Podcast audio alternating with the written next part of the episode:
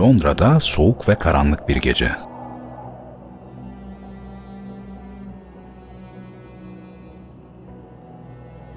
Westminster Sarayı derin bir sessizliğe gömülmüş durumda.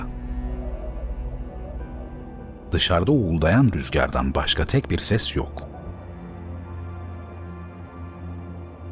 Ancak bu geçici bir sessizlik. Gece yarısına doğru kralın muhafızları parlamento sarayının altındaki mahzenleri didik didik arıyor. Oradan oraya koşuşturan adım sesleri rutubetli depoların duvarlarında yankılanıyor. En sonunda askerler Lordlar Kamerası'nın altında Thomas Percy'ye ait bir depoda gizlenmiş 36 adet barut fıçısı buluyor. Bu miktar tüm Westminster Sarayı'nı yerle bir etmeye yetecek büyüklükte.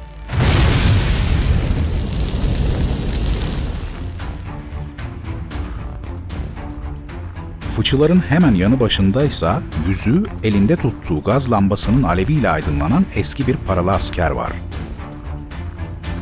Adı Guy Fawkes.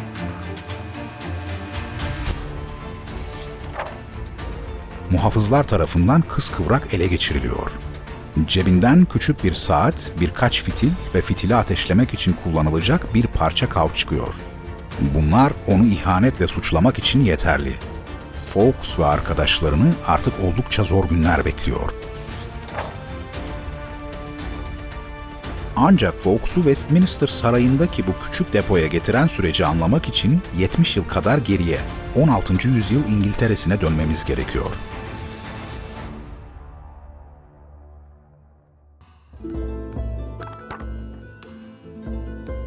16. yüzyılda İngiltere dini olarak büyük bir değişim yaşıyordu. 8. Henry döneminde yapılan reformlar kralı kilisenin başı olarak kabul etmişti. 1530-1540 yılları arasında Anglikan Kilisesi kurulmuş, Papa'nın ülkedeki otoritesi neredeyse tamamen yok edilmişti. Fakat bu süreç fazlasıyla kanlı olmuş, karara boyun eğmeyi kabul etmeyen Katoliklere karşı ağır cezalar uygulanmıştı. İngiltere'nin dini alanda yaşadığı radikal değişiklikler sonraki yıllarda da devam etti. 8. Henry'nin kızı Kraliçe Elizabeth, Katoliklere karşı uygulanan cezaları daha da ağırlaştırdı. Onun hükümdarlığında Protestanlar İngiltere'de hem dini hem de siyasi olarak büyük bir üstünlük elde etti. Elizabeth'in ardından tahta geçen Kral 1. James'in Katoliklere karşı ılımlı bir politika izleyeceği umuluyordu. Zira kralın annesi Mary Stuart koyu bir Katolikti. Bu sebeple Katolikler James'in kendilerine karşı hoşgörülü olacağını düşünmüşlerdi. Onun kral olması İngiltere'deki Katolik çevrelerde büyük bir heyecan yaratmıştı. Ancak bu heyecan uzun süreli olmadı. James, Calvinist bir protestandı ve Elizabeth'in uygulamalarını devam ettirme niyeti taşıyordu. Katoliklerin duyduğu heyecan bir anda bastırılması güç büyük bir hoşnutsuzluğa dönüştü. Ve bu hoşnutsuzluk çok geçmeden tehlikeli fikirler doğurmaya başladı. Her akşam Londra'nın tenha bölgelerinde gizli toplantılar düzenleniyor ve gece yarılarına kadar süren ateşli tartışmalar yapılıyordu. İşte bu toplantılarda dikkat çeken genç bir adam vardı. Varlıklı bir Katolik aileden gelen Robert Catesby. Catesby karizmatik bir adamdı. Bir süre Oxford'da eğitim görmüş, buradan ayrıldıktan sonra Fransa'da ilahiyat okumuştu. Kraliçe Elizabeth döneminde birkaç kez hüküm giymişti. Fikirleri ve eylemleriyle kendi döneminin önde gelen marjinal figürlerinden biriydi ve 1604 yılına gelindiğinde etrafında tıpkı kendisi gibi marjinal şahsiyetlerden oluşan aşırılık yanlısı Katolik bir grup toplanmış bulunuyordu. Bunlar içerisinde John Wright, Christopher Wright, Thomas Percy, Thomas Bates, Thomas Winter ve Robert Winter vardı. Bates hariç hepsi Robert Catesby'nin akrabasıydı. Yakın aile bağları sayesinde dikkat çekmeden sürekli irtibat halinde olmayı başarmışlardı. Daha sonraları gruba kilisenin desteğini sağlamak amacıyla iki Cizvit rahibi dahil edilmişti. Catesby'nin İngiltere'nin kaderini değiştirmek için uygulamak istediği plan son derece basitti. Herkes içindeyken parlamento binasını havaya uçurmak.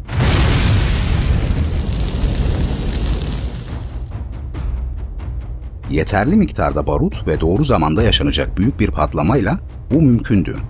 Böylece birkaç saniye içinde parlamento üyeleri, lordlar, yargıçlar, kral konseyi ve kralın kendisi dahil tüm İngiliz soyluları ortadan kalkmış olacaktı. Her şey sona erdiğinde İngiltere Katoliklerin elinde ve kilisenin önderliğinde yeniden inşa edilecekti. Catesby'nin planı bundan ibaretti. Basit, açık ve uygulanabilir. Ayrıca fazlasıyla ses getirecek bir eylemdi. Bu sebeple grubun diğer üyeleri tarafından da kolayca benimsenmişti.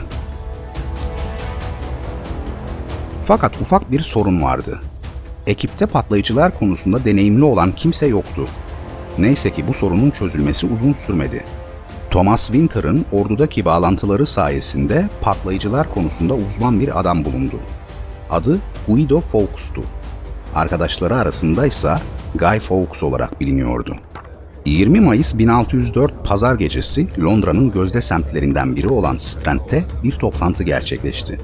Mekan olarak o günlerde Thomas Winter'ın kaldığı Duck and Drake isimli han seçilmişti. Toplantıya Catesby, John Bright, Thomas Winter, Thomas Percy'nin dışında bu kez Guy Fawkes da katılmıştı. Fawkes, komplo için hayati bir öneme sahipti. Uzun yıllar boyunca paralı askerlik yapmış, savaşın acımasız koşullarında sertleşmişti. Kıta Avrupa'sında pek çok kuşatmaya katılmıştı. Tünel kazmak ve patlayıcılar konusunda uzmandı. Zamanı geldiğinde parlamento binasına havaya uçuracak kişi de oydu. Ancak uygun ortamın bir an önce sağlanması gerekiyordu. Komplocuların şimdi yapması gereken şey patlama için maksimum etkiyi yaratacak miktarda barutla parlamento binasının altına ulaşmanın bir yolunu bulmaktı.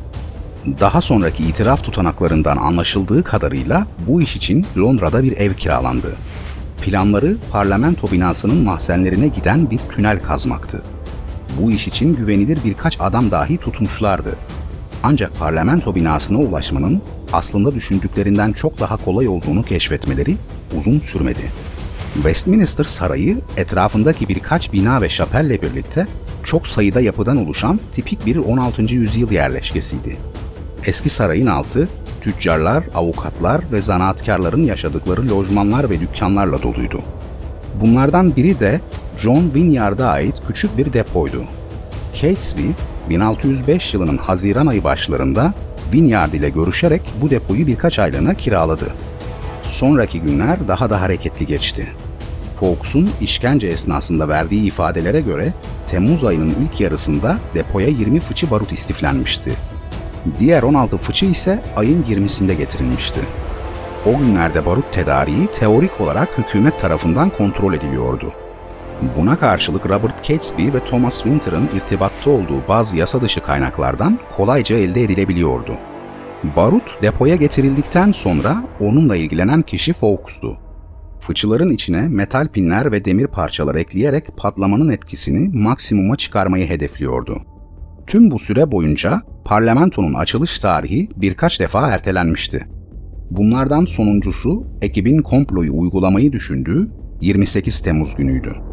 Yakın zamanda Londra'nın bazı bölgelerinde bir veba salgını patlak vermişti. Parlamentonun bu şartlar altında toplanmasının mümkün olmadığı duyurulmuş ve açılış 5 Kasım Salı gününe ertelenmişti. Bu gelişme doğal olarak komplonun da ertelenmesine sebep oldu. Komplocular planlarını uygulayabilmek için artık 5 Kasım 1605 tarihini beklemek zorundaydı. Fazla dikkat çekmemek adına hepsi şehir dışına çıktı. Guy Fawkes ve Thomas Winter Ağustos ayında depoyu kontrol etmek için geri gelene dek komplocular Londra'dan uzak kaldılar. Şimdilik bir aksilik yokmuş gibi görünüyordu. Her şey planladıkları gibi gidiyordu. Bununla birlikte komplocular yeni bağlantılar kurmaya devam ediyorlardı. Ekim ayı boyunca iki kişi daha komploya dahil edilmişti. En sonunda Ekim ayının 14'ünde Robert Catesby, kuzeni Francis Tresham ile bir araya geldi. Catesby, komplonun ülke genelinde yaratacağı karışıklıktan faydalanarak bir ayaklanma başlatmak istiyordu. Ancak bunu yapabilmek için çevresindeki destekçilerin sayısını arttırmalıydı. Bu noktada Tresham iyi bir müttefik olabilirdi. Koyu Katolik bir aileden geliyordu. Babası 1603 yılında gerçekleşen Essex ayaklanmasına katıldığı için servetinin büyük bir bölümünü kaybetmişti. Kral James'e düşman olmak için birden fazla sebebi vardı. Bu yüzden Catesby 14 Ekim 1605'te Tresham'ı komploya davet etti. Ancak hayatındaki en büyük hatalardan birini yaptığının farkında değildi. Francis Tresham inançlı bir Katolikti. Komployu en az diğerleri kadar destekliyordu. Buna rağmen bir konuda sürekli olarak endişe duymaktan kendini alamıyordu. Lordlar Kamerası'nda yalnızca protestanlar değil, Katolik soylular da vardı. Tresham bunların bir şekilde uyarılması gerektiğini düşünüyordu. Ve en sonunda her şeyi göze alarak Lordlar Kamerası'nda yer alan Katolik akrabalarından birine Lord Monteagle'a isimsiz bir uyarı mektubu gönderdi. Mektup şifreli bir şekilde kaleme alınmıştı. Ancak Monteagle yazılanların ne anlama geldiğini açık bir şekilde algılamıştı. Mektubu kralın özel mühürdarı Lord Robert Cecil'e verdi. Bundan birkaç gün sonra yani 1 Kasım 1605 tarihine gelindiğinde ise Tresham'ın yazdıkları bizzat Kral 1. James'in huzurunda okunuyordu. Komplo tamamıyla deşifre olmuştu. Fakat James ve çevresindeki bazı İngiliz soyluları bu olayı gizli tutmaya karar verdiler. Amaçları komplocuları suç üstünde yakalamak ve bu işe her ne şekilde olursa olsun bulaşan herkesin ipe gittiğinden emin olmaktı. Bu sırada Catesby ve diğerleri planın detaylarını Ekim ve Kasım ayı boyunca gerçekleştirdikleri bir dizi buluşmayla tamamen belirlemişlerdi. Fawkes daha önce de konuşulduğu gibi fitili ateşleyecekti. Patlamadan önce kaçmak için yeterli zamanı olacağı düşünülüyordu. Bundan sonra Avrupa'ya geçerek oradaki Katolik krallardan yardım talep edecekti. Catesby ve diğerleri ise komployla eş zamanlı olarak Midlands'te bir ayaklanma çıkaracak ve kralın kızı Elizabeth'i ele geçireceklerdi. Her şey planlandığı gibi gidiyordu ve 4 Kasım günü gelip Guy Fawkes Vineyard'ın deposuna girdiğinde de bu durum değişmemişti.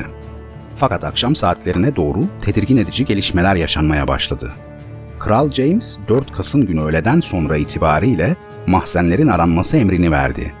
Kraliyet muhafızları birkaç saat boyunca Westminster Sarayı'nın altındaki mahzen ve depoları didik didik aradılar. Barut yoktu. Komploya dair hiçbir iz yoktu. Yalnızca elindeki ufak gaz lambasıyla depolardan birinde nöbet tutan bir adamla karşılaşmışlardı.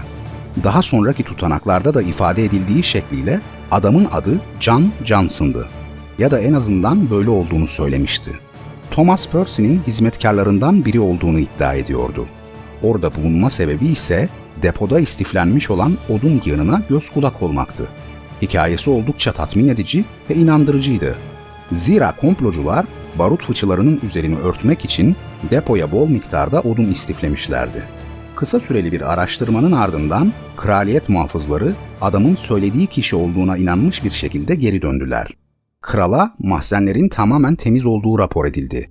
Ancak James bir türlü rahat edemiyordu. Çocukken yaşadığı bir suikast girişimi onu paranoyak bir adama çevirmişti. Gecenin ilerleyen saatlerinde yeni bir emir verdi. Bu kez Sir Thomas Knivett ve Edmund Doubleday önderliğinde farklı bir arama ekibi oluşturuldu.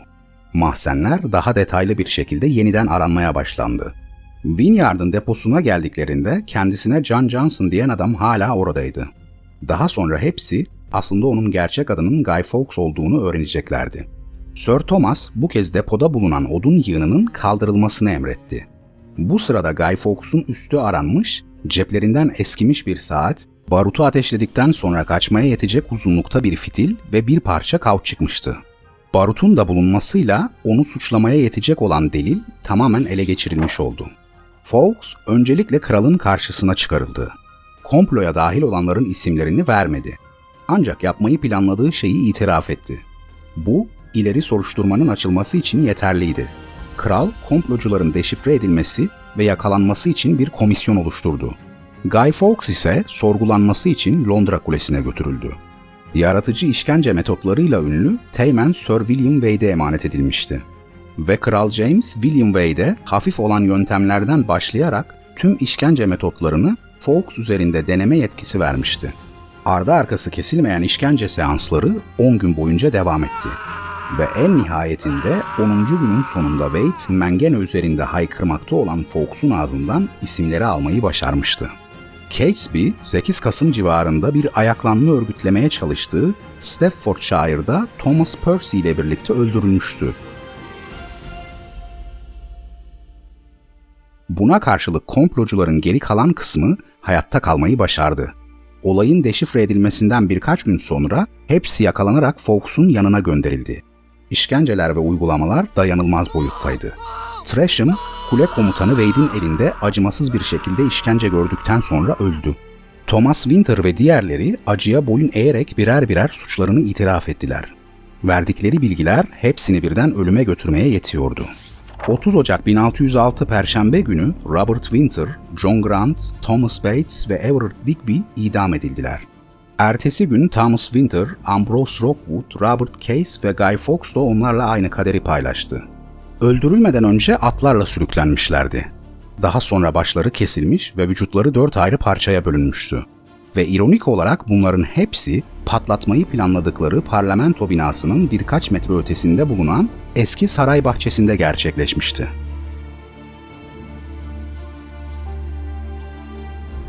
Barut komplosu İngiltere ve Avrupa'da özellikle 16. ve 17. yüzyıllarda görülen mezhep çatışmalarının yansımalarından yalnızca bir tanesiydi. Komplocuların yegane amacı mensubu oldukları mezhebi İngiltere'de hakim güç haline getirmekti. Bunun sonucunda İngiltere parlamentosundaki protestan hakimiyeti tamamen kırılacak, Katolikler yönetimde söz sahibi olacaktı. Fakat komplonun ortaya çıkması onların İngiltere'deki durumunu daha da kötüleştirdi. Parlamento, Katolik karşıtı yeni yasalar düzenledi ve Kraliçe Elizabeth döneminde yürürlükte olan bazı uygulamalar yeniden geçerlilik kazandı. İngiltere'de Katoliklerin huzur bulması için en az 200 yıl daha geçmesi gerekecekti.